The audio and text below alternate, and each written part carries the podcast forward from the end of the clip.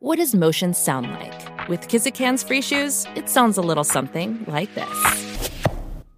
Experience the magic of motion. Get a free pair of socks with your first order at kizik.com/socks. Welcome to Hail Varsity Radio, the voice of Husker Nation. Insight, opinion, expertise, with the biggest and best names talking Nebraska across the state. Join the show on Twitter at Hail Varsity and at Schmitz underscore radio. Call in at 402-466-ESPN or 1-800-825-5865. Here's Chris Schmitz. Welcome to it. Great to be with you on a Thursday. It's Hail Varsity Radio. We're presented by Currency for all your equipment financing needs. Go see Chris Schmidt, Elijah Herbal. Uh, I don't know what Elijah did with Connor Clark, but um, uh, maybe we'll see Connor next week. Uh, excited to spend uh, the rest of the afternoon with Hail Varsity. Numbers to get in can join us today 466 3776 466 3776 800 825 5865. Can watch the show. You're encouraged to do so. Hail Varsity YouTube channel. That's where you get everything, right? You get all the post uh, practice reports. You get all the post press conference video. Always good stuff from Aaron Sorensen and Brady Oltmans and company can watch that Hail Varsity's YouTube channel. Can stream us many different ways, radio and or uh, on Twitter at Hail Varsity Radio's Twitter handle at HVarsity Radio, and then ESPN Lincoln allows you to watch and participate. ESPN Lincoln Twitter, ESPN Lincoln Facebook, and wherever you hear us around the great state of Nebraska, can email Chris at Hail Varsity com. Pretty newsworthy day, Elijah, and uh, it kicked off about 12 hours, 15 hours ago uh, when things kind of finalized with the announcement right when we got done. Well, I'm doing poor math. That's Forgive me in my 22 hours ago. background. 22 hours ago, carry the one, right? 22 hours ago, Nebraska getting a just a, a monster uh, commit from the portal, Walter Rouse uh, standout tackle with the Stanford Cardinal, is coming to play his ball in Lincoln this fall. We'll have some thoughts on Walter here in a moment. Plenty more from EJ Barthel, Nebraska's running backs coach, Evan Cooper, Nebraska's secondary coach. Big uh, appreciation to Brando's Sports World for shouting us out. We shout you out, Brando. And uh, plenty to get to. Brandon Vogel will join us in 20 minutes.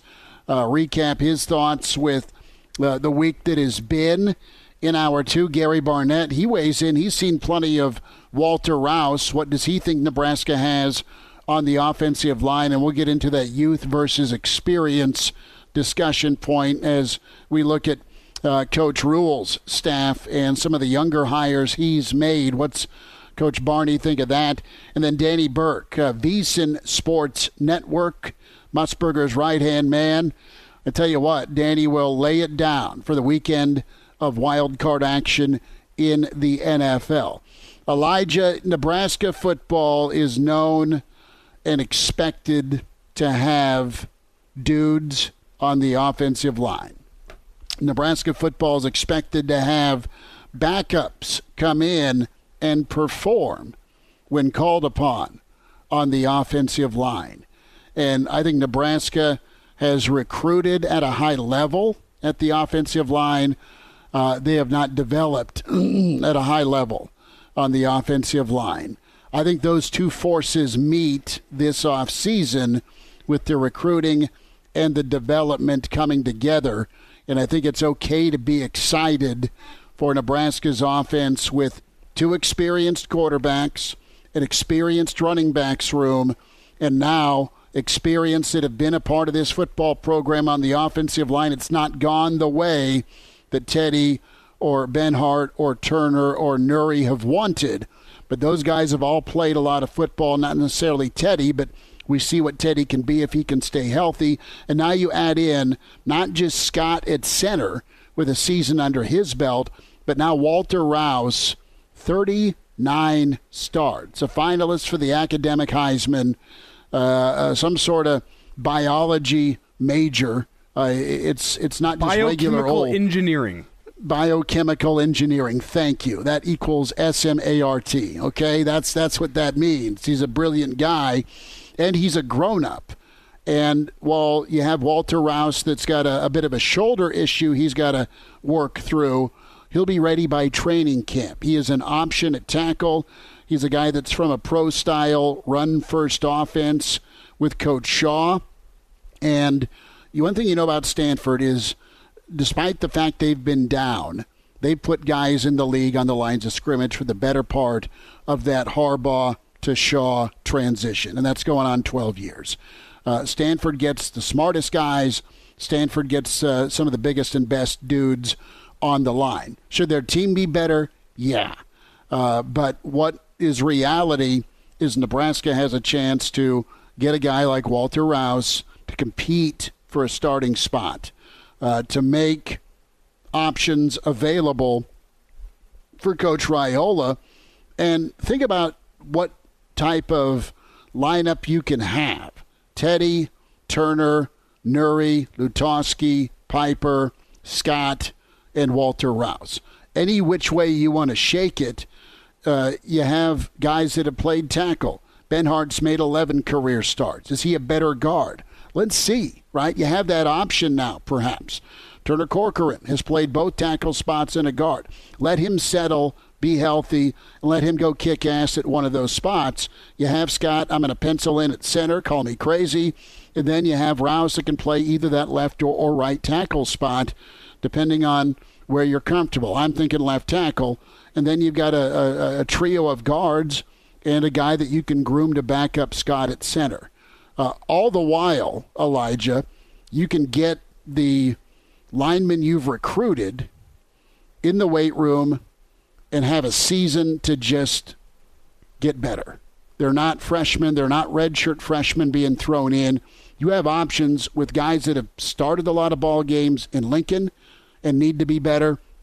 And you have a couple of guys that have played well in the Pac 12 coming here. It, it's a monster win. And quite frankly, uh, very well targeted by Rhule and this staff to go after uh, meat and potatoes guys on the line. Guys like Scott, guys like Rouse on the line. It's not the skill guys Nebraska went portaling for a year ago, but it's on the line of scrimmage. It's kind of putting their money where their mouth is when they talk about the importance of line of scrimmage play. You've seen Rouse's film. Dude's built. He's a beast. He's 6'6. He's 220. He can move and he can fire off the ball. I'm not trying to give him a, a Lombardi already, but it's just a nice – nice high level guy to add to this team, and you have a good offensive line, you're going to have a better offense. I think that's fair math. And uh, I, I do want to clear up one thing. I misspoke. Not biochemical engineering, biomechanical engineering. I don't know what the difference between those two are. All I know is it does mean, as you said, he's a smart kid. I mean, it's a Stanford degree, brother. that, you can say that again. and what I'll say about Rouse in his film is uh, there was something that I learned in the Journal Star article today that I did not see watching his film, uh, and it kind of makes some things check out. He's actually dealing with a shoulder injury all last season long, had to undergo surgery at the end of the season. That's why he wants to come back and play another season of college football because he didn't feel like he lived up to his own standard. And um, that makes sense because what I saw on film from him is a guy who's got the tools, and you can say that about a lot of Nebraska's offensive linemen over the past couple years, and about a lot of the guys they have within the program right now. They're toolsy guys. You hear that about baseball players and quarterbacks. They got the tools, they just got to put it together. I'd say the same about Rouse. I don't think he's ever quite lived up to the billing that he got whenever he was coming into college, um, but 30 plus starts free, speaks for itself. I mean, you can say the same thing about some players at Nebraska for the past couple years, where if, say, Turner Corker went in the transfer portal, some other school out there would say, well, he's got 20 plus starts underneath his belt. He's got Big Ten experience. That's a that's a big piece. And the Husker fans who look at him say, well, yeah, he does have all those starts under his belt, but he's still got some things he needs to work on, but he's got the tools. I'd say the same about Rouse. He's got all these starts underneath his belt. It speaks to his quality as a football player that he was able to get all those starts, but there are still things that he needs to work on. I'm not sure he's a ready made Big Ten athlete right now. Could he be in a couple of months? Sure, with the strength and conditioning program, with the correct coaching, but he's a toolsy guy. He's got the tools. We'll see if he can put it together because I think that's kind of been the story of his career at Stanford. He's been good enough to start, but he's not been good enough to live up to that billing that he had whenever he was a recruit stepping foot on campus. He's got, as you mentioned, the ability to fire off and run block. He's got the ability to pass block, but I don't think whenever you look at what his frame is, his frame is an NFL offensive lineman. Yet he's never quite lived up to that billing during his time at Stanford. Could that be the pieces around him? Maybe. Could it be the coaching? Maybe. Um, you don't really know. I don't think he's quite lived up to the standard that Stanford fans expected whenever he came in there. But I'm not saying he's not a guy who's not going to start next year. It's very possible, but he's going to have to earn it because there are things in his game that I think he needs to work on. Specifically, uh, flexibility needs a little bit of work, which we've seen that with Husker offensive linemen in the past couple years as well. Like he's going to fit right in with this room in terms of being a guy who he comes in with all these starts, all this experience underneath his belt, got some things needs to work on. But I think with the right coaching, with the right strength and de- development, this offseason during one offseason. He could step in and, and, be a starter come the fall, but I'm not saying he's good enough to do that right now. With that all being said, a very, very nice piece to add to this offensive line room. I think he's going to help out in some way, shape, or form, most likely on the field, but even if not, 39 starts underneath your belt is going to be a, big help in terms of leadership, in terms of experience off the field. It, it it's an option, right? Mm-hmm. And and it brings how many competition. times? Yeah, well, it's competition. It's an option, and if somebody's not getting it done, Raiola can go and put somebody in, give somebody else a shot. And this isn't Y ball where I got to play every second quarter, even though I shouldn't have been on the court. This is go out, go go make plays, do your job, and be able to run the football on third and two or inside the red zone. Okay, and with Nebraska, uh, let's let's just put this in pencil right now as you look at the lineup, do you go with comes back healthy, wins the job, Rouse at left tackle? Do you put or or do you put? I mean, Teddy's got a lot to say about that. You put Teddy at left tackle, go Turner at left guard, Scott at center. You have Nouili at right guard, and then at, at right tackle you can go Turner. I've already said uh, I've, I've said Turner twice. Forgive me, but you get my point uh, here. Teddy, Let's look at Teddy, this. I think.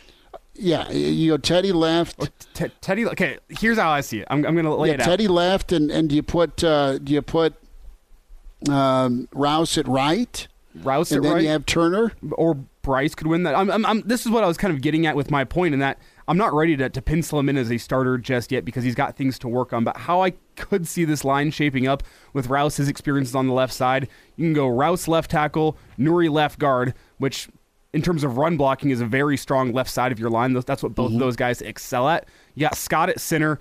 Uh, you probably go a couple options at right guard. To, to, be fair, three or four different guys. That's that spot's still up in the air, and then you have the the option between uh, Teddy and Bryce at right tackle.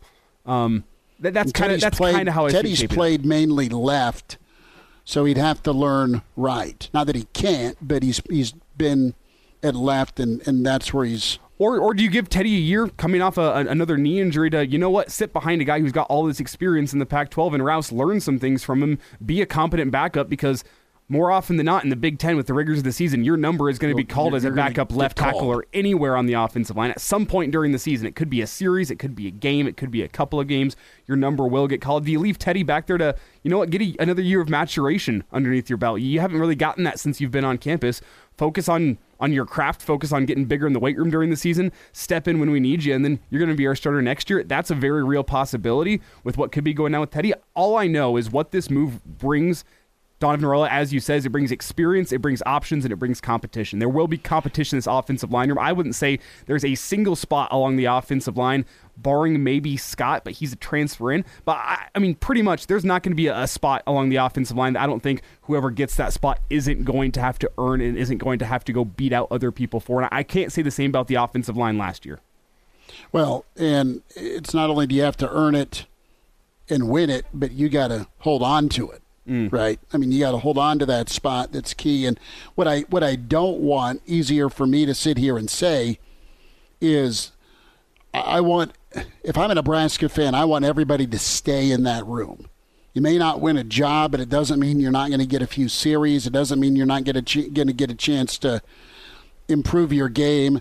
And from a offensive mindset identity standpoint, work as a unit together in the room, a second year with Coach Raiola, but really a first year, to be fair, with Raiola, in my opinion, having a, a voice that'll be heard on offense. with the coordinator and Satterfield's vision of playing smash mouth football and what what Rhule wants to do. The incorporation of a, of a running quarterback, more of a dual threat on offense. Um, we'll talk to Brandon Vogel coming up here, get his penciling in of who could go where on the offensive line because it's quite frankly a nice problem to have for the first time in a while. Competent options for Nebraska at the tackle spots, be it Teddy or Rouse or Benhart or Turner Corcoran. I mean, those are four bodies that have played a lot of football. Three of the four have played a lot of football.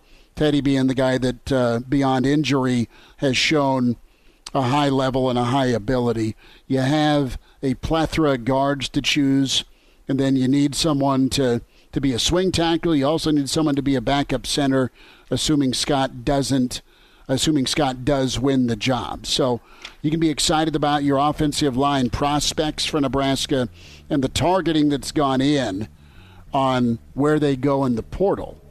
And those offensive line guys with experience are gold and uh, you hope they hit as well as uh, the skill guys did last year with a Thompson and a Palmer. Brandon Vogel checks in. We'll hear from both coaches that spoke today. Hail Varsity with you on a Thursday, presented by Currency. Hey, it's Schmitty. Want to tell you about a fantastic opportunity to work for a rapidly growing company that also enjoys the benefits earned with having competitive, stable history of work over 20 years? FSC. The FSC Edge, it's a leading technology innovator serving governmental agencies. Expert services helping worldwide patent offices meet strict processing and publishing timelines while delivering exceptional quality. They support some of the world's largest patent offices throughout the U.S. and Europe. That includes the European Patent Office, the German Patent and Trademark Office, and the U.S. Patent and Trademark Office. The only group of companies worldwide to provide such support to all three of these agencies. Working at FSC, you have a chance to work with fun people with great attitudes and learn about patents. You're not on the phone, you're not customer facing, it's casual dress, and the work environment, it's a new environment with over $2 million in improvements. You have access to generous benefits packages, company support for health and wellness, and you do impactful work on a national scale. Make a difference. Their team's constantly growing and they're always looking for new people to join their mission. Check out what's available today at fscedge.com. And now. And now, back to Hail Varsity Radio. Thanks for hanging out. Hail Varsity Radio presented by Currency. For all your equipment financing needs, go Currency. For all your football needs and basketball, baseball, hoops, Hail Varsity Magazine. Get that subscription. Get the digital bundle, hailvarsity.com backslash offer. Managing editor with Hail Varsity, Brandon Vogel, joining us from his palatial football office. Vogues, what's the uh, what's the logo on the camo hat, man? Uh, it's just a artifact bag company out of Omaha. So, maker of fine bags and hats rich mahogany and plush leather too. I would assume. Actually, their bags do have very uh, rich, rich leather. I guess maybe we'll combine the two. How about Vogel with the free shout out here? oh, I just uh, uh, yeah. Vogues, Vogues has a sweet hat about every uh, every appearance. So I had to had to ask about that. So Elijah and I were, were trying to, to get our, our not ink but pencil out and uh, and and write out the starting five of the offensive line with the uh, the addition of uh, Walter Rouse. A lot to ground to cover here with the, the two assistants talking and Kevin Warren off to your Chicago Bears.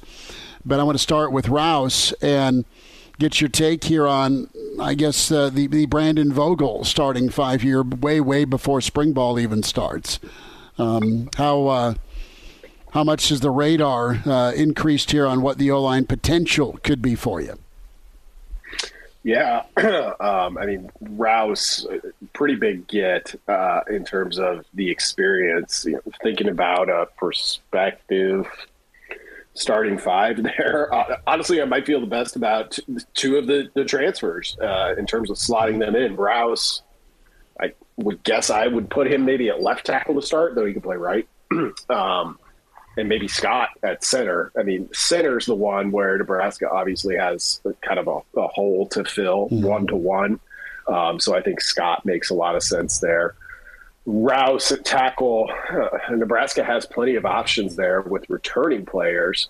Um, hasn't quite seen the results, so it wouldn't be a surprise to me at all if, if Rouse, with the amount he played at Stanford, honorable mention all conference, took one of those tackle spots. Uh, you get Nouili back uh, at guard. I think I would pencil him in if I had to at one of those spots. And really, that's about as much as I kind of feel good about. Um, you'd have a number of options then at for for right guard and we'll call it right tackle, for for lack of a better term. Um, maybe it would put Corcoran on top at right right tackle. Yeah, right guard. I think feels pretty open. Um, also, you know, another thing with thinking about the offensive line, being year one, being under a new staff, like it's it's tough to go young up there.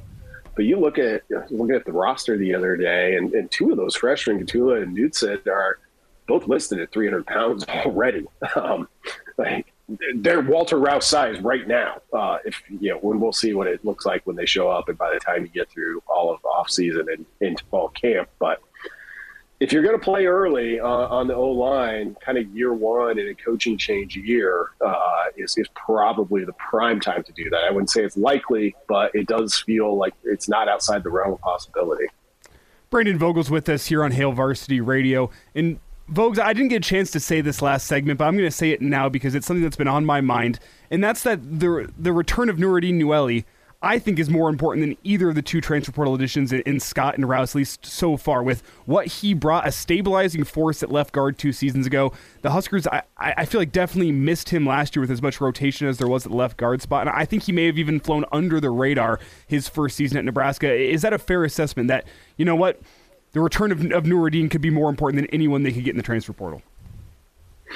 I don't know if it's more important, but I think it's in the discussion, and I think it's it's a lot harder to look at that and say, "Hey, don't don't miss this piece of it." Because I agree with you. I think it was pretty important. Um, looking at how that that line performed this past year, you know, that's not all due to his absence, but I think it was it was a factor and you know with his situation i still think back to like how he personally handled that putting that information out of like hey this was my mistake. Um, and like i think you're going to have a pretty hungry player who is ready to come back and you know showed those flashes early on to even get that job and then keep it uh, in in 2021 you're, going to have a hungry player, and I think you're going to see that by the time we get to get to the games in the fall. And I think a factor that some people may forget is the fact that he spent all last football season not having to deal with injuries throughout the rigors of a Big Ten season. It was just weight room and practice field for him all season long, working on his craft. I feel like we might see a, a new and improved version of him that, uh, again, after missing all last year, might fly under the radar up until week one. Yeah, I, to- I totally agree. Um, you know you, you always you always hope you can make it through the off season without without injuries anywhere, um, and that would that would certainly be one where you hope you you avoid that because, like you said, you do have that benefit of he could he had all of the time to focus on whatever he needed to focus on, whether that was strength, whether that was technique, um, some combination thereof. I'm sure. So it's um, it's a pretty pretty ideal circumstances, I think, for getting him back. Brandon Vogel joins us from HailVarsity.com and magazine at Brandon L. Vogel on Twitter's where you follow him. Vogue's uh, early impression here of E.J. Barthel and, and, Evan Cooper. They both spoke today. Uh, they have kept up the uh, well the the energy uh, tag that has been associated with uh, much of Coach Rhule's staff. Yeah, absolutely. I was pretty excited to hear from these two in tandem specifically. You know, Barthel, kind of an interesting story coming coming over from UConn. Like UConn had a really good season, and out of nowhere season, and but still, you know, a lot of the college football landscape isn't paying a lot of attention to UConn until they they have to.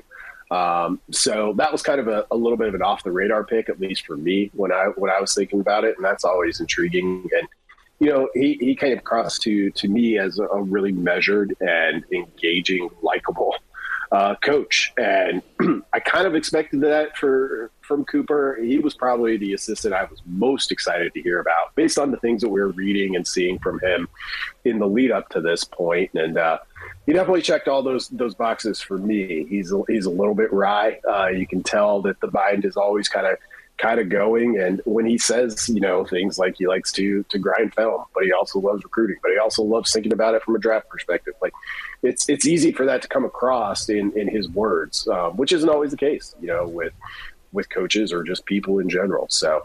I was, if I was a recruit, I, I, I was buying from from both of those guys, and that was just based on a press conference folks, is it fair to say that these two coaches are, are, probably the two that walk into Nebraska with the most talent already in their room? You can make an argument for linebackers as well, but when you look at each side of the ball, it really feels like secondary and running back are, have the most returning talent of any of the position groups on the team. Yeah, I would I would agree with that. Um, you know, one of the things that, that stuck out about uh, EJ's time at the podium as he was kind of running through and making sure he, he had something to say about uh, each of the running backs. You know, when he mentioned Rahmir Johnson, a player he knew prior to to Nebraska, he mentioned elite speed, which you know I, we know Rahmir's fast. I don't know if, like, based on what we've seen from him at Nebraska, that would have been the first thing to come out of my mouth. So that certainly kind of raised my eyebrows a little bit with him. Um, made me think, you know, hey, this is a guy who knew him before before getting to Lincoln. Uh, he's been somebody we've kind of heard is like on his way, on his way. Uh, didn't see it this year, which I think was the year we expected to see it most. So maybe 2023 will be the season where where Rahmir finally gets a little bit more of a role. And then you know Cooper talking about the the secondary that one surprised me less because of I, I agree. Like I think there is NFL talent there, and I do think it's a good range of kind of player types, player sizes um, and, and, a good mix of, of experience and, and, young talent. So wasn't surprised at all there. You know, if, if, we had to choose one or the other, I'm probably taking the secondary as you know maybe a little a little head in that race, but it's close. Vogues, couple minutes here. Kevin Warren, his time as commissioner. Uh, what do you remember most? Do you remember the addition or the let's pause? Um, uh, I think the addition is going to have to to be the the top line, eh, the, the headline for for whatever Kevin Kevin Warren retrospective I'm, I'm writing in, in the Big Ten. I'm not planning to write one, but if if I were, that's that's it. It's it's that plus the the new Big Ten deal. I mean, we knew the Big Ten was going to get was going to get its money somewhere somehow. That one's a little bit more kind of we'll we'll see how it goes. Um, you know, the Big Ten is getting its money, not going to be on ESPN, which is you know interesting. So we'll see how that plays out. I think for a lot of people, maybe those you know who aren't Nebraska fans who may take the hey, remember when you paused football and everyone here hated it um, in your your first couple of months on the job? Um, I think how that Big Ten deal shakes out um, from a non-monetary standpoint, from a you know attention and and all of those things piece of it will go a long way to kind of retroactively defining that that Warren tenure in the Big Ten. Yeah, folks, I think you make a good point. I think as of right now, the, the, the COVID handling may loom larger than it will in 10 years. That may just be a, a footnote on the Wikipedia page. But when you look at this move to the Chicago Bears, feels like a bit of a weird move, except to get into the NFL. But it feels weirdly almost lateral with with money and attention and, and whatnot. Do you think that he's eventually, you know, trying to angle his way in and be the guy to replace Roger Goodell? Is that the, that end game here for Kevin Warren trying to make a move like this? I think it could be um, because I would agree in terms of like prestige maybe there's not much difference either way in terms of power. You know, you're running one of the two most powerful conferences in college mm-hmm. athletics. Uh, so maybe edge Big Ten on that one, to be honest. But I, you know, I, I kind of my read on that was you know, he came from the NFL. He might just be an NFL guy, and, and when he came in um, with pandemic shutdowns and having to deal with that, renegotiate the TV deal, uh, the the beginning of NIL, the transfer portal becoming what it is it is today. It was this really shifting landscape in just those three years that that Warren had in the Big Ten. Um, so if he came in to that to that Big Ten job thinking, okay, this is you know I'm I'm ready to take a crack at this. You get into those waters, and they may not have been. Know, well, they definitely weren't the waters you were totally expecting. Mm-hmm uh, going back to the NFL, it's a little bit more, you know what to expect. Brandon Vogel with us here on Hail Varsity at Brandon L. Vogel on Twitter. His book with John Cook, Dream Like a Champion, and read him with HailVarsity.com and magazine. Vogues, we'll check in Saturday morning. Thanks for giving us a few minutes, bud. Yeah, thanks a lot, guys. Chime in 402 466 ESPN or email the show. Chris at HailVarsity.com. Just try me. Try me. Back to Hail Varsity Radio. Big thanks to Brandon Vogel. Be sure to get the podcast with Hail Varsity Radio. Can watch the show on uh, the Hail Varsity YouTube channel, but also Spotify, iTunes, Google Play. Uh, all three platforms with your friends at Hurrdat that uh, give you the option here full show or different individualized segments. So we appreciate uh, you subscribing, telling a buddy, and always the, the feedback is uh, much appreciated, uh, good, bad, or ugly. Uh, we like it. We'll spend a minute here on Commissioner Warren. It's official as he is off to the Chicago Bears. Couple, three thoughts on my end. One, why?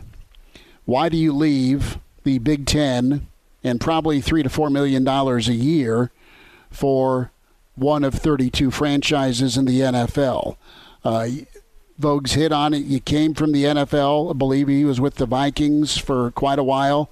So maybe it's just more of a comfort level for him. You've got chancellors and presidents you got to answer to in the Big Ten, and it's the academic and athletic world that collides while it is the corporate world and it is a monster business, the best and biggest business in sports, it's at least business in sports versus academics in sports. And sometimes the cheese and wine crowd and the jocks don't play nice together. So maybe he's just tired of it. He had a thankless job of who he had to replace because you had the Godfather, man. You had Don Corleone and Commissioner Delany who was always eight steps ahead of everything and everybody in the world of sports, from TV deals to expansion and positioning the Big Ten for excellence. Uh, and then you saw a run of coaches coming to the Big Ten towards the last seven to ten years of Delany's tenure. Uh, I think, I don't want to say he was forced out. I don't know that, but it feels like, dude, I'm sick of this. Let me jump back to a landing spot I know and am familiar with and maybe I can angle for the commissioner's job with Goodell, but I I don't know that he's a guy because people are going to point back to and go, I told you so here with COVID and the pandemic. It's not that he was necessarily wrong with pausing play. It's that he was the first to be wrong mm. when there was zero communication with the other Power Five conferences the Big Ten and the Pac 12 thought they were going to show their brain off and their sensitivity in a crazy moment in the in, in our history with the pandemic while two, two, the, two or three of the other leagues weren't ready to say say let's shut it down. You look foolish having to retrace and then restart and not even consult some of your, your power brokers within your own league because Ohio State, Michigan, Nebraska were all freaking out about it the fact that there was going to be no football. And he didn't do a good job putting out the fire of resentment and reaction. So I think things could have been communicated and handled better. As far as the TV deal, look, he didn't screw it up. He got everybody paid in the in, in the Big Ten,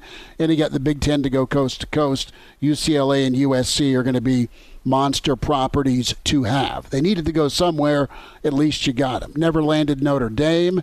Not his fault, but at least uh, that would have been one more get, uh, monster get. But listen, it'll work. Vogel's point, Elijah, about SC, I should say, about not being on ESPN is is something to think about. I don't want to. I don't want to waste too much time on Warren because I think a lot of Nebraska fans are, you know, you know, dusting their hands off here. Wish him well. Never disliked the guy. Was always friendly enough to me when, and, and this is in line for a cup of coffee at Iowa City. This is in the. He's friendly enough. I hope he does well. It just there's um, there's some some some stains on his tenure, but it was a monster tenure to follow mm. that was not fair. You're following the legend of Jim Delany. I'll just say I think that history will look more kindly upon Kevin Warren 10 years from now. As, as I said, same thing to Vogel. I think whenever you look at what he was brought in as commissioner to do, it's easier to see now with the benefit of hindsight. He expanded the conference, added two major, major programs in USC and UCLA. He negotiated the next TV rights deal. He set up the Big Ten for the future. A little unfortunate the timing of COVID, how he's a new guy on the job, uh, less than six months of on the job training, and now COVID has thrown a wrench into all the Big Ten's plans, what they wanted with Kevin Warren. The timing wasn't great, the handling wasn't great. I think he learned lessons from that in terms of listening to your member institutions. You can't be as heavy handed eh, as a commissioner uh, in, in, college football as you were as a, a president in the NFL. So I think that was a learning lesson for him. I think he came back from that. I think he accomplished what he was brought in to accomplish as Big Ten commissioner now the Big Ten's fine to see him go. I think he came in, did what he was supposed to do, got a little another point on his resume in terms of building his resume up to what I assume, and I don't think it's crazy to think that he is trying to angle towards being the NFL commissioner someday, at least someone really high up in that office. I think that's his end goal here. Got another piece in his resume. He can say, hey, I successfully led the Big Ten through COVID, through expansion, through a, a changing college football world, negotiated a new TV rights deal, jump back in the NFL. Now he's going to oversee the the moving of the Chicago Bears from the historic Soldier Field to a new stadium. That's going to be another feather in the cap for Kevin Warren as he moves through his career. I think he accomplished what he wanted to accomplish in the Big Ten. I think the Big Ten member institutions got what they wanted out of Kevin Warren. I think the timing is right for him to move on. Husker fans, I don't think are sad, but I think you can say, you know what, Kevin Warren, you did a, a, fine job bringing in two new schools in USC and UCLA. You did a fine job negotiating a new TV rights deal. I think aside from COVID, he was the right person for the right time for the Big Ten. But I think as you move forward with the Big Ten, it might even be best for both parties that there is a movement here. Kevin Warren can go back and continue his career movement, and the Big Ten can bring in somebody that now you don't have to worry about expansion and about TV rights at least for a couple years. You can focus on the conference itself, and uh, it, it, the timing is is fine with me. I, I have no hard feelings. Uh, on Kevin Warren, I have no strong feelings that he is leaving either. It seems to just be convenient that this timing of, of everything seemed to have worked out. And now it makes sense for both parties to move in a different direction.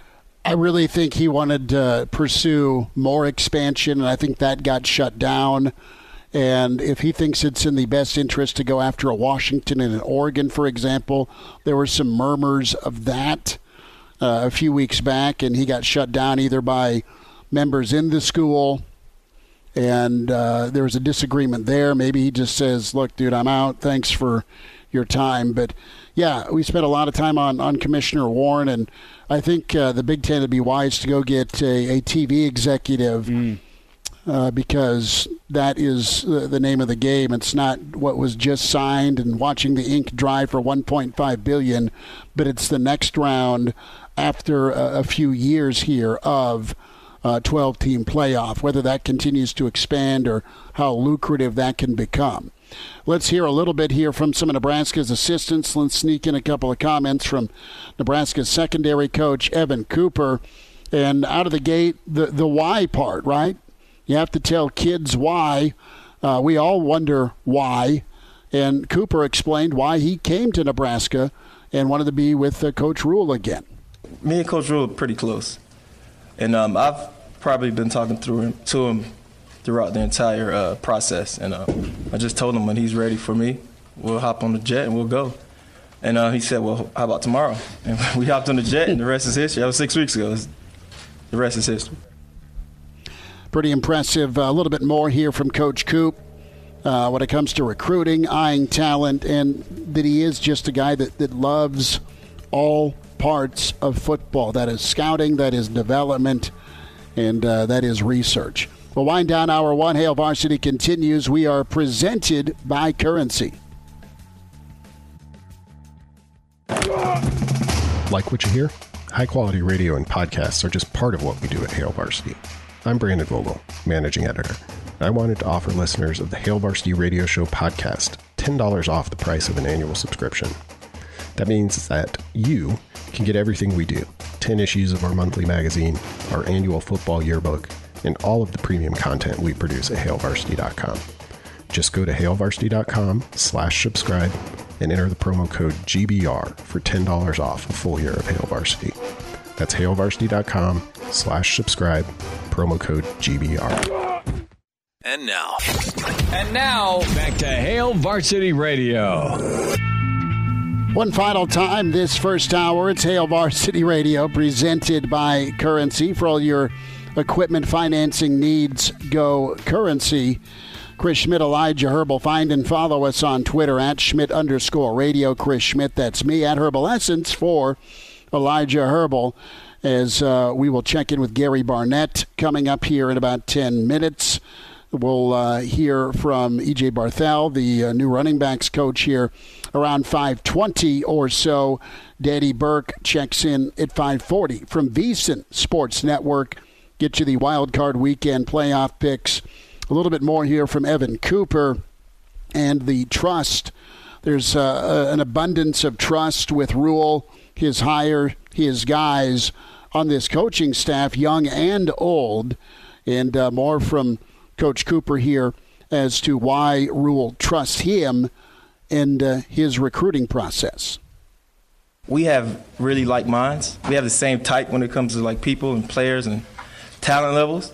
Uh, it's really easy for me to be honest because just the program and the way that we push the kids. Really, I just need to find the kids with the talent to be able to do it, and they don't they don't always have to look exactly how they, you know, how people think they should look.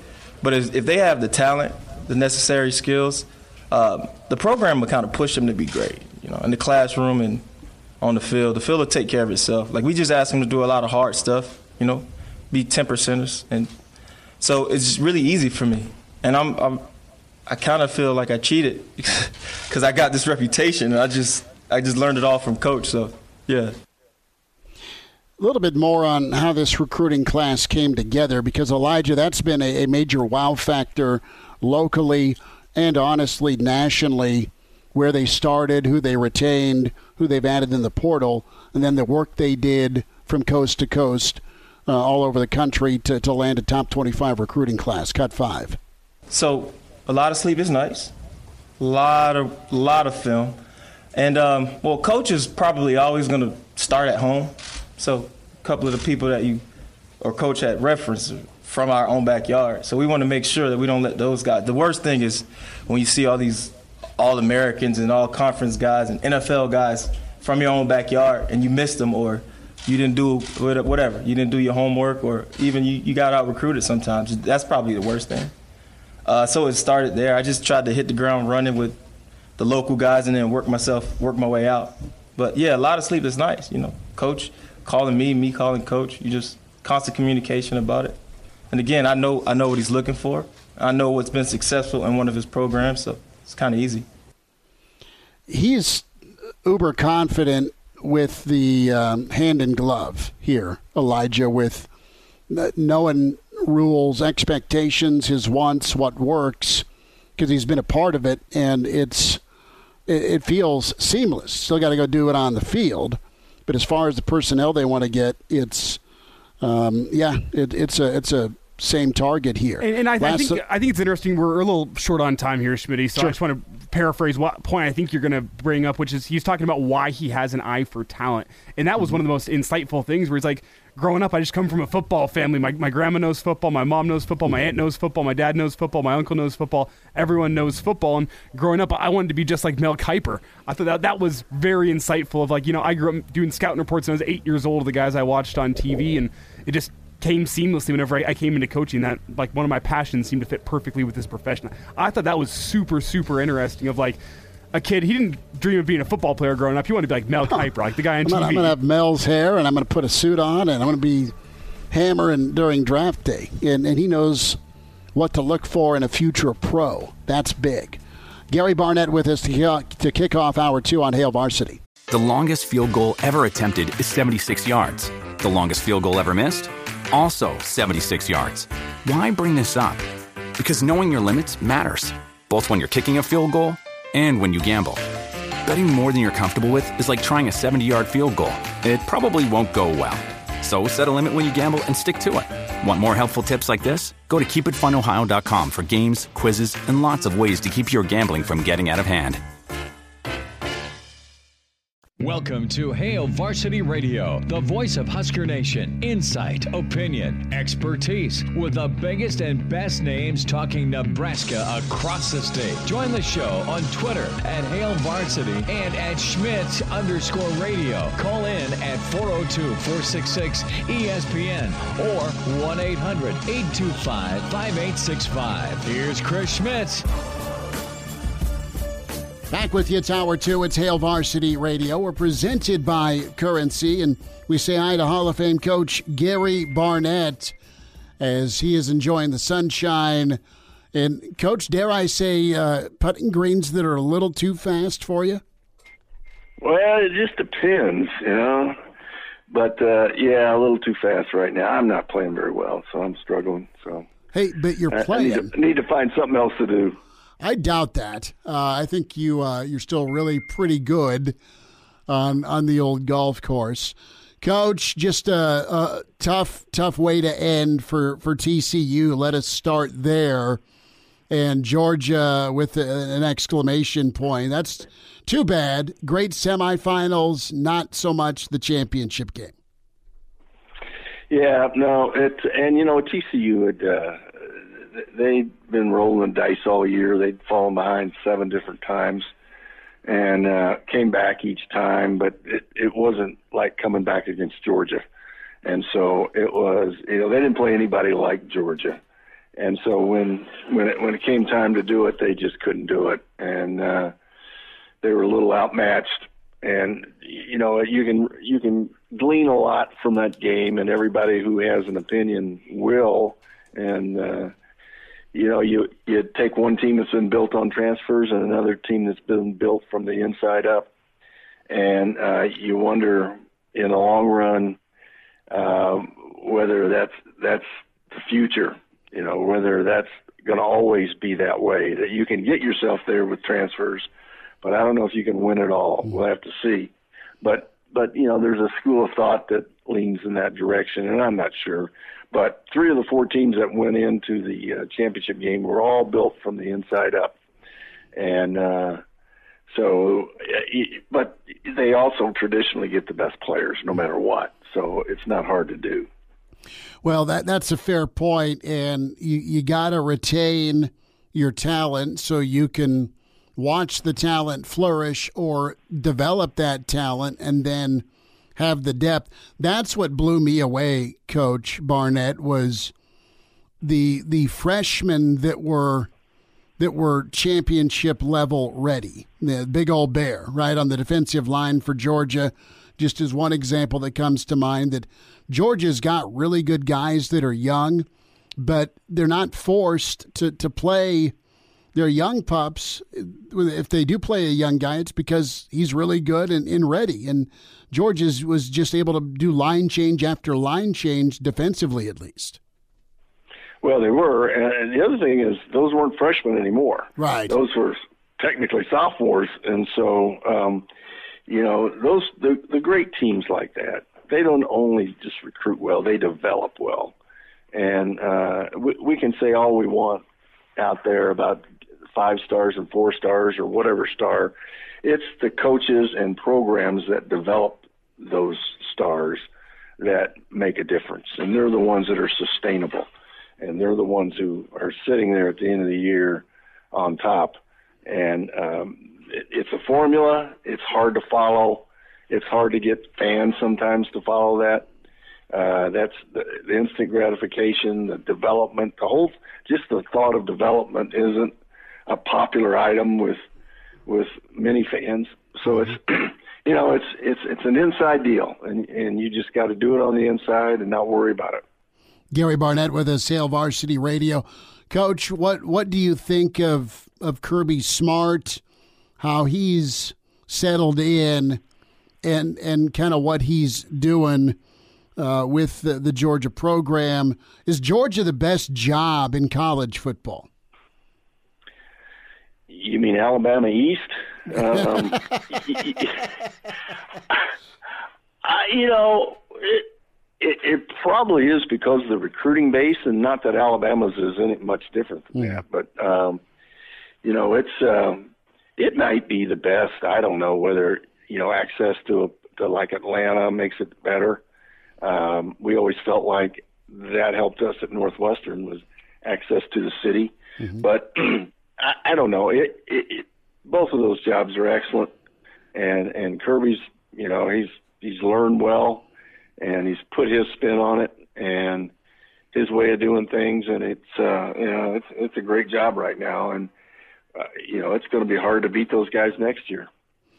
They are are loaded up. When you look at Georgia, where do they rank for you as far as uh, best teams you've seen, and who is the best college football team that that you've uh, either gone up against or, or seen from the analyst chair?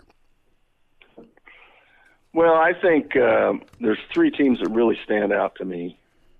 One is the uh, 2001 Miami team, which beat you guys and all the draftees in that, on that team. I think um, the LSU team uh, a couple years ago, 19, was about as good a team as you could find.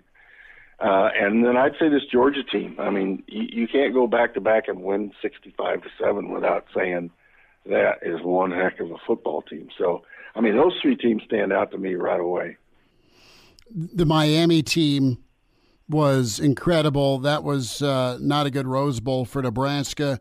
LSU with the the guys that are doing the work in the NFL in 19 make a ton of sense. That defense wasn't bad either. This Georgia team, uh, Nebraska's run in, in the mid 90s was up there as well with um, just how how high level and you look at the draft picks and the depth and you know uh, I you know I guess I'm going to ask you this what what would the game have been like with the 01 Buffs versus the 01 Canes?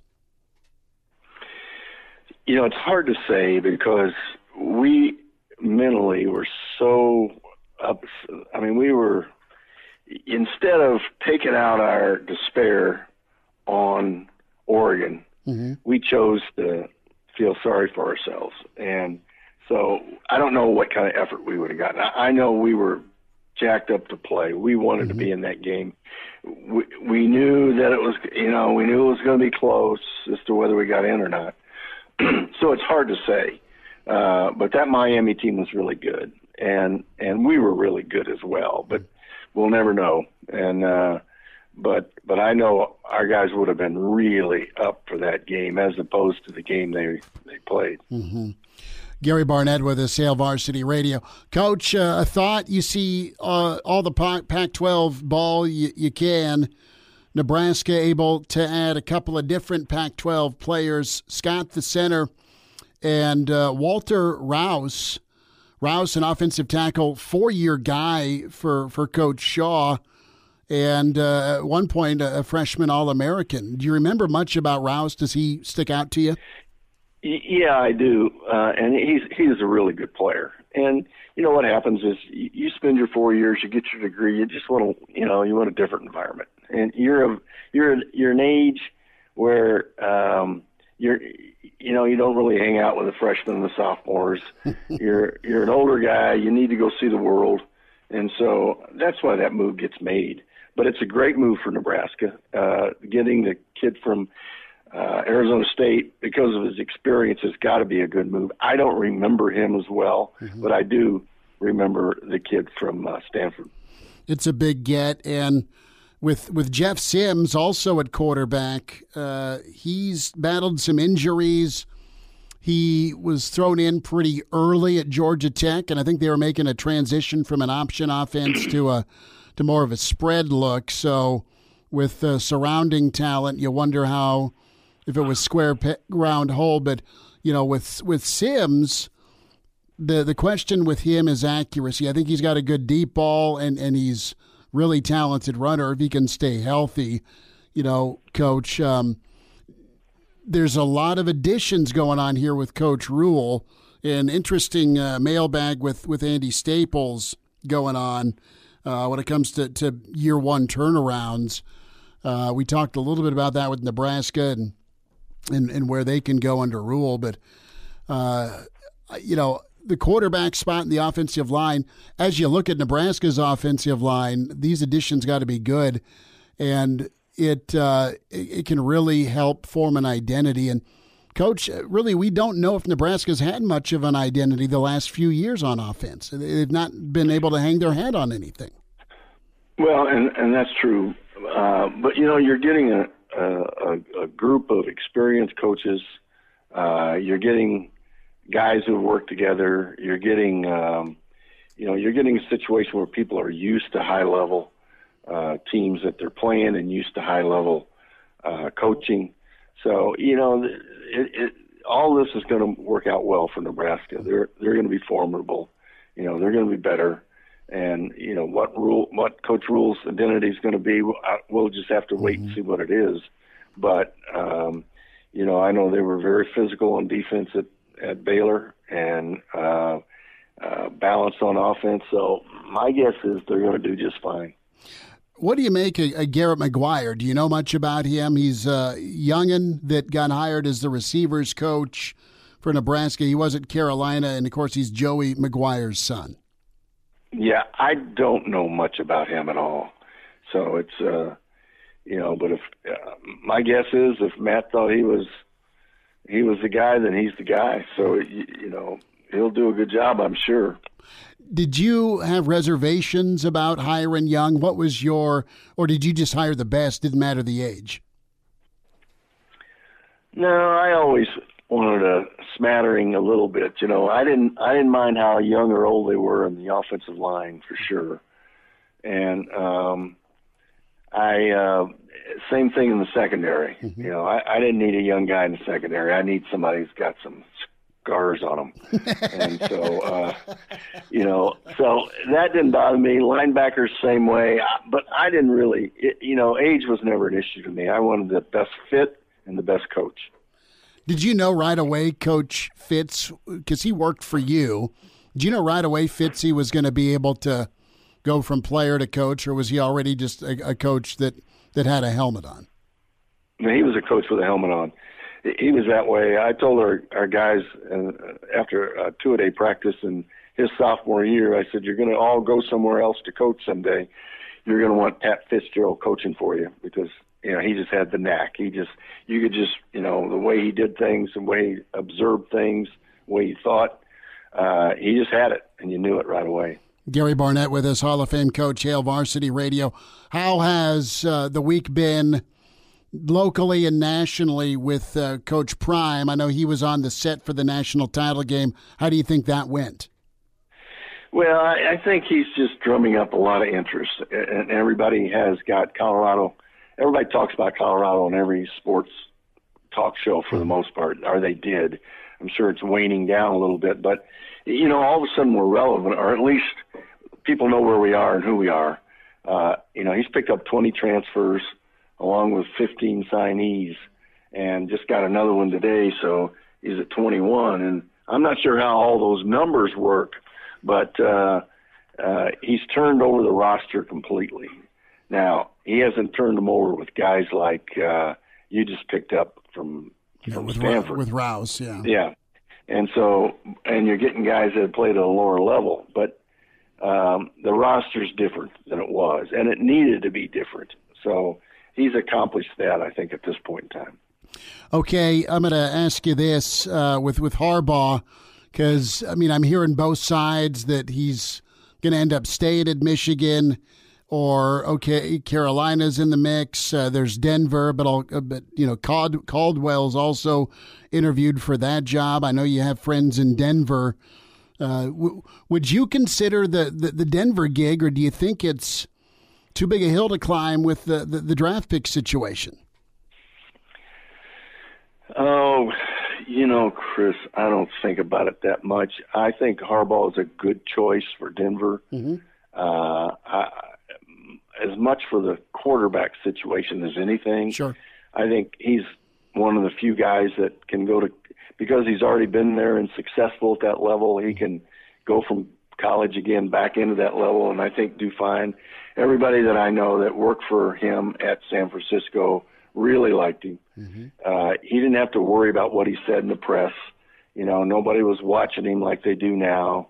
Uh, you know, he, the whole NIL deal and all the things that are going on in college football, he doesn't have to put up with that. Mm-hmm. now, whether he's a right fit or not, I, it, it would seem like it would be to get somebody experienced rather than take another chance on another first time coach. Mm-hmm. I think, you know, Denver's done that three times in a row and it, that hasn't worked out very well. How close were you ever heading to the NFL? Were you?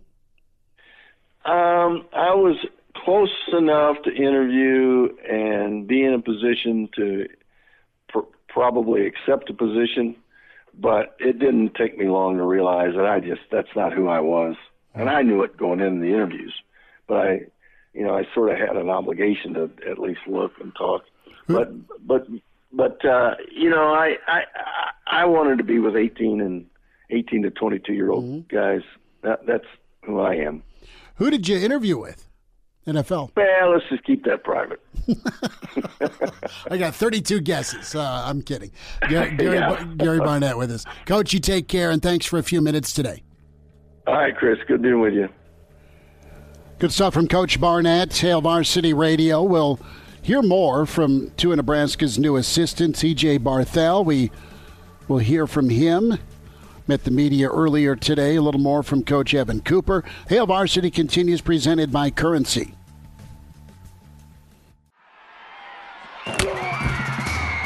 Hello, listener. Hey, it's Chris Schmidt with Hail Varsity Radio, and I wanted to let you know about a special deal just for listeners of the Hail Varsity Radio Show podcast. We're offering $10 off the annual subscription price. That means that you can get everything we do 10 issues of our monthly magazine, our annual football yearbook, and all the premium content we produce at hailvarsity.com. Just go to hailvarsity.com backslash subscribe and enter in the promo code GBR for 10 $10 off a full year of Hail Varsity. That's hailvarsity.com backslash subscribe, promo code GBR.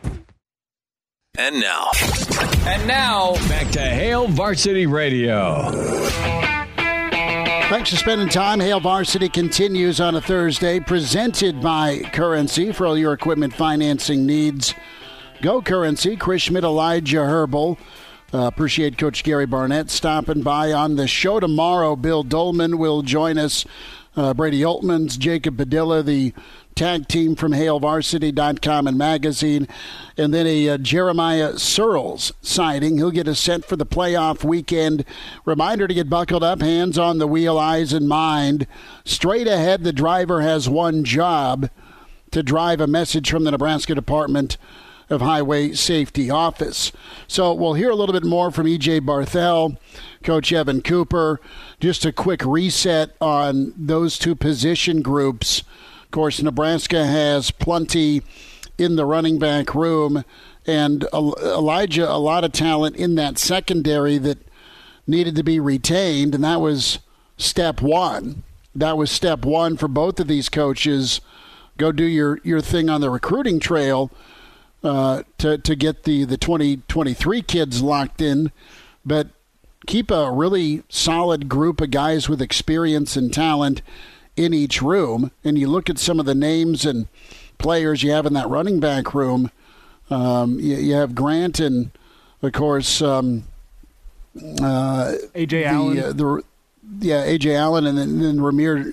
Rahmir is, is back, and there's there's history from the Jersey region with uh, with uh, of course Barthel and and uh, and Rahmir. So uh, a lot there. Uh, you have Hartzog to, to keep around, and, and Newsome also inking that NIL deal. Both those guys were solid, and some safety options that, that looks like will stick and stay. You're you're waiting on Myles Farmer to play his best football. I think he can be a a definite playmaker. So.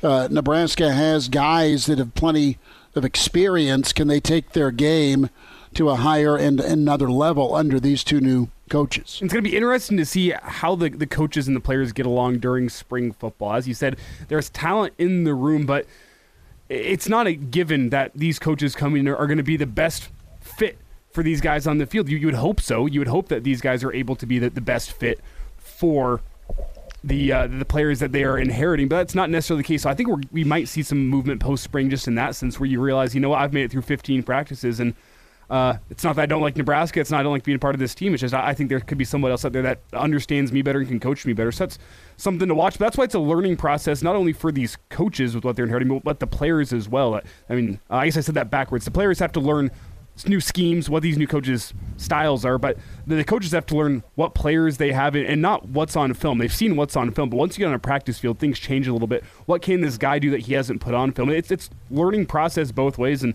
uh, as I was talking about with Vogel last hour, I think these are the two coaches we heard from today that have inherited the most talent in terms of returning production. So let's see what they can do with it. Let's uh, wrap up here a little bit with uh, Coach Evan Cooper, uh, specifically here uh, with the uh, the portal and inheriting. We'll start with uh, cut eight, the portal, and then finish up here with uh, inheritance. Here, uh, this is Nebraska's secondary coach uh, Evan Cooper.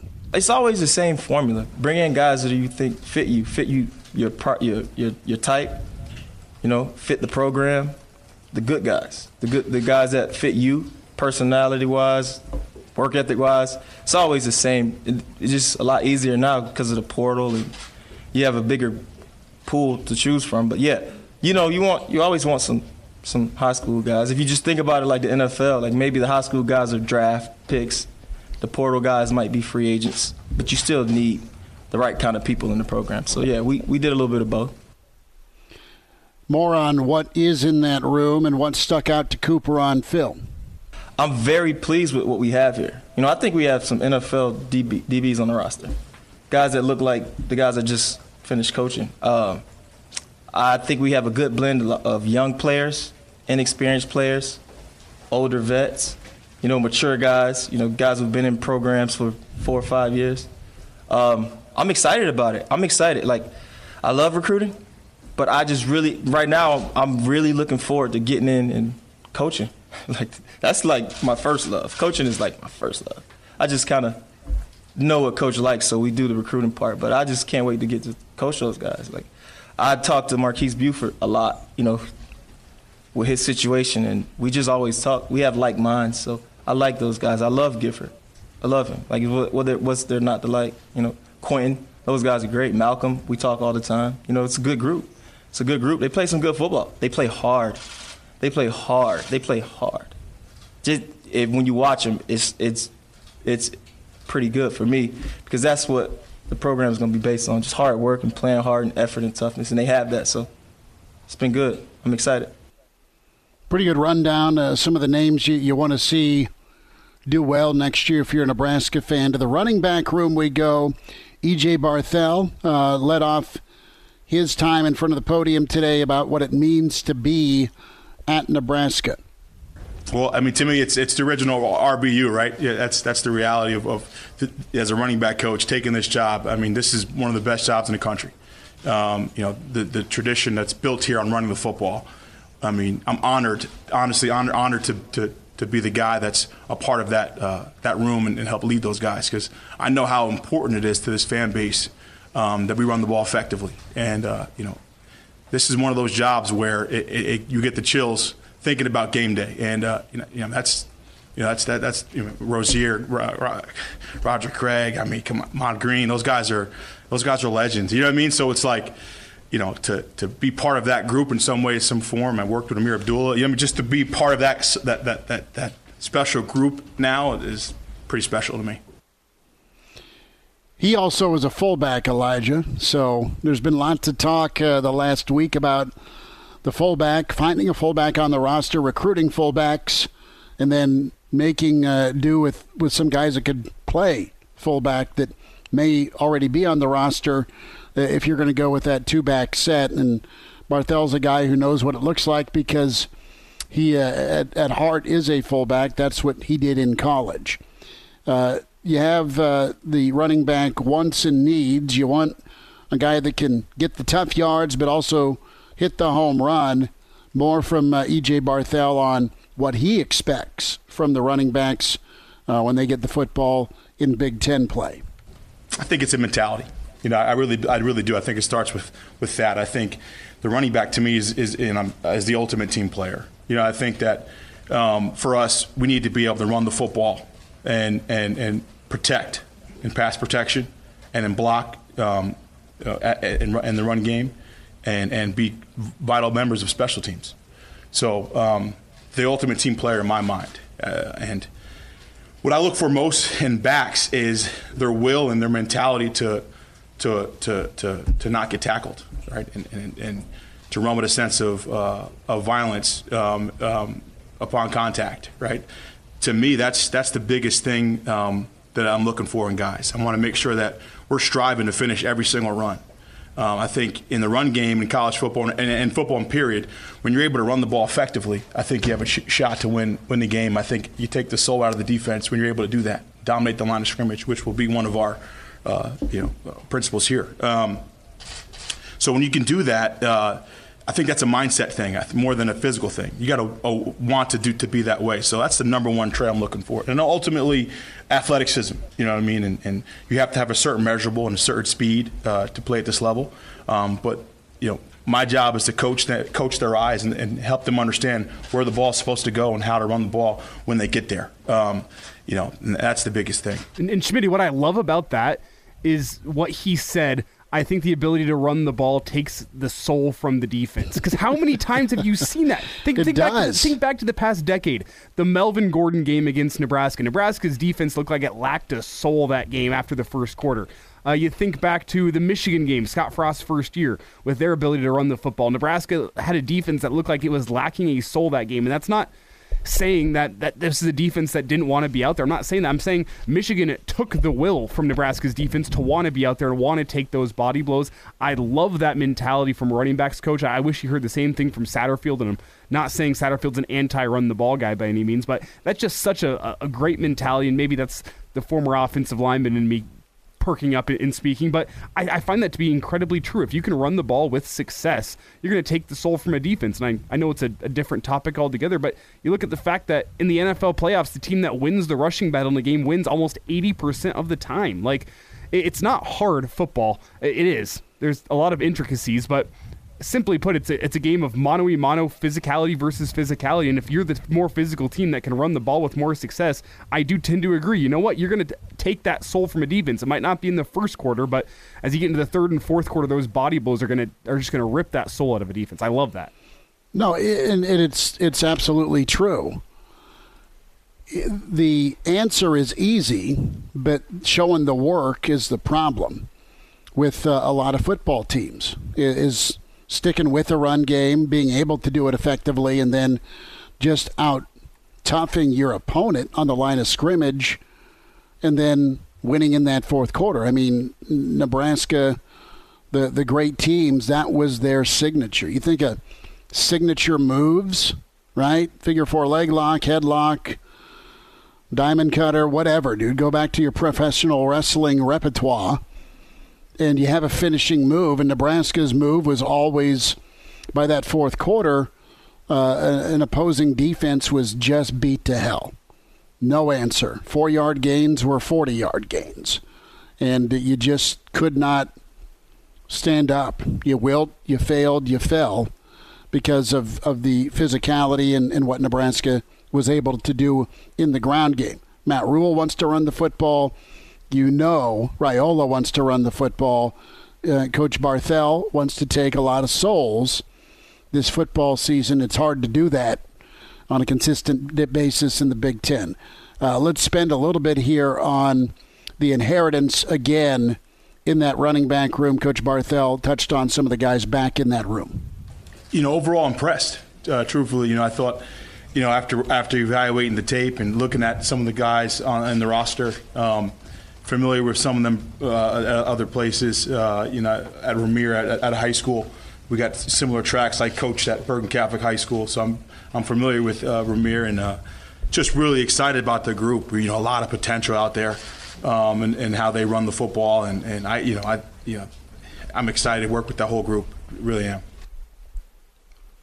So, the uh, the rundown is there, and they all have pretty good traits that he uh, he detailed and what he's seen on tape. We'll have a little bit more tomorrow. We'll get into some best bets next. Danny Burke will join us from VSiN Sports Network. It is going to be a wild card weekend. Who's Danny taking? Who's he fading? Who's he live betting? And uh, we'll get it to you next. Hail Varsity continues, and we're presented by Currency.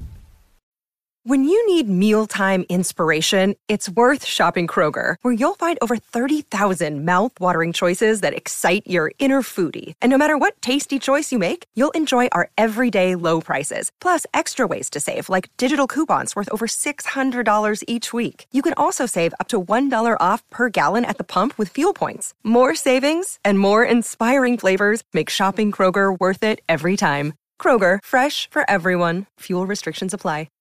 And now. And now, back to Hail Varsity Radio. Back with you at Hail Varsity Radio, presented by Currency. It's Burke's Best Bets time. Danny Burke from VSiN Sports Network in a playoff weekend. Danny, how uh, how's it hanging? Have you celebrated Kevin Warren to Chicago yet? And if so, how have you celebrated? uh, not necessarily celebrated just yet. You know, uh, the jury's still out on the guy who didn't want us to have college football. I'm just playing around, but it, look, it, it could only be it could, it could only be good things in terms of the development you would imagine of the potential stadium in Arlington Heights for the Bears, considering he played a hand in the Vikings' new stadium. He kind of brings more of a, I don't know, I guess, real feel, top tier organizational approach instead of just having the family run everything. So, uh, from a legit end, this is probably going to be a huge step in making this Bears team feel like an actually uh, just maturely run organization, maybe the appropriate way to put it. Well, Danny, if, if Kevin Warren had stepped in preseason and stopped this Bears season before it happened, canceled it, I mean, what would it have changed? You guys still gotten the first overall pick if you would have forfeited every single game this year, and you would have had to deal with the pain of watching the Bears this year. I mean, it seems like a win-win. Well, that's true. Although we would have missed some of the great Justin Fields game, but you're right. I mean, you would have had guys who would have been more healthy. So, uh, yeah, I guess if he can use some of those powers for the games we don't want to play in, then it's going to be a uh, viable hire. Danny, let's look uh, at the playoff menu and Saturday. How are you feeling about those matchups? Uh, do you like uh, the points in Seattle, or uh, no way, no how? And Let's talk Chargers and Jags with two of the uh, best and youngest quarterbacks in the league. Yeah, sorry to uh, your son Carson here, Schmidt, but I'm going to be fading the Seahawks in this game. Look, you got the number one overall defense, according to DVOA in San Francisco, taking on the 21st ranked defense in Seattle. Now, going even further, the Seahawks are 25th against the run, and we know that San Francisco can scheme you to death in terms of how they can attack you on the ground game which will take some of the pressure off of rookie quarterback, Brock Purdy. Although he's looked great, it is still a playoff game, and it's in a game that is going to feature some perhaps intense weather issues with the wind and the rain. So you can really hone in on handing the ball off to your amazing acquisition this season and Christian McCaffrey. Have that behind your stout offensive line and expose this really poor Seahawks run defense. So Look, I know the line's kind of gotten out of hand. It's at nine and a half, uh, as high as ten. So what I did is actually tease down the 49ers. And really, you know, I don't mind laying it, but because of the weather, and again, because of Brock Purdy being a rookie, and it is a division game in the postseason, a little bit of a cushion under a field goal, I think, is the right way to approach it with San Francisco. But also, let's just face the facts. Geno Smith has been playing like the Geno Smith we knew he was coming into this season. Then we found out, all right, he can have something but it's not going to be that long because he does have seven interceptions in his last seven games. He has failed to eclipse a completion percentage of over 62% in the last three games. Also, in that span of the last three games, he has not thrown for over 215 passing yards. I, I get it; they love to run the ball with Kenneth Walker, and I'm sure they'll emphasize that even more so in this weather-led game. Uh, but again, you're going up against one of, if not the best run defense in San Francisco. So the head coaching advantage, the quarterback advantage, the overall team advantage all lies with San Francisco. So for a little security, I tease them down. And really quick, I'll just tell you the team I tease them with. I did tease them with Cincinnati. The Bengals this morning in Illinois were laying eight in the hook. I know now it's about nine in the hook. But look, if you have to use a seven point teaser with San Francisco, you're going to have to use it for Cincy. So I got them to minus one in the hook. But if you have nine and a half, taking it down to two and a half. You're still under the key number three, and I think that's fine because Lamar Jackson is not playing this weekend. Even if he was, he hasn't taken a meaningful snap in a game or practice in over a month. And now Tyler Huntley looks like he may be banged up, so he may be getting Anthony Brown in a playoff game on the road against the Cincinnati Bengals, a team that absolutely deserves to be here, deserves a shot at the Super Bowl, a defense that has vastly improved, especially in the second half, and an offense that is led by an absolute stud in Joe Burrow. So uh, I paired them with the Bengals down to under the key number three. So that's what I did with that first game in the teaser with the other partner. As for the Chargers in Jacksonville, look, I think this is going to be the most exciting game of the entire weekend. Mm-hmm. I actually ended up playing over 46 and a half for the total at the price of minus 118. I got this on Monday morning. But you have a Jacksonville defense that, according to DVOA, is 31st in red zone defense, 27th against the run, 20th against the pass, and overall, just this outright defense. They're 30th against the pass, and we know the Chargers love to throw the ball. Justin Herbert is a beast. Now, I know Mike Williams is a little bit banged up, but honestly, with or without him, I still think they're going to be able to move the ball. Will that hinder their chances in winning? Sure, but I don't think it's going to hinder them still having scoring opportunities in aiding this total going to the over. And then you look at the other side. Yes, Brandon Staley, a defensive guy, finally, after a year and a half, has made adjustments defensively, and you've seen some improvements, but they are still dead last. They ended the season dead last in allowing the most yards per rush attempt at 5.4 to opposing tailbacks. And over the last three games, that increased to 5.8. So Jacksonville, with their weapons, their improving offense, will be able to establish the ground dominance with Travis Etienne, which will set up the play action, which will expose the secondary of the Chargers, and again, lead to more points. So I did over 46 and a half for that game.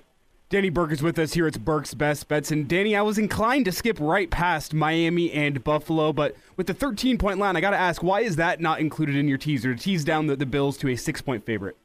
And because when you're or doing seven. teasers, historically the most successful ones are when you're crossing the key numbers of seven and three, but when you're crossing seven, you're going up through the seven, so not necessarily right below it. And I'm not saying it's bad play and that it can't hit. And I, and I do like the idea of that, but I, I would have wanted to do that earlier uh, so I wouldn't have had to pay more on the seven point teaser. Because if I'm paying more on a seven point teaser, you know, some books it's anywhere from like minus 130 to minus 140. Some do minus 150, but the standard should be uh, like minus 130 to minus 140 range.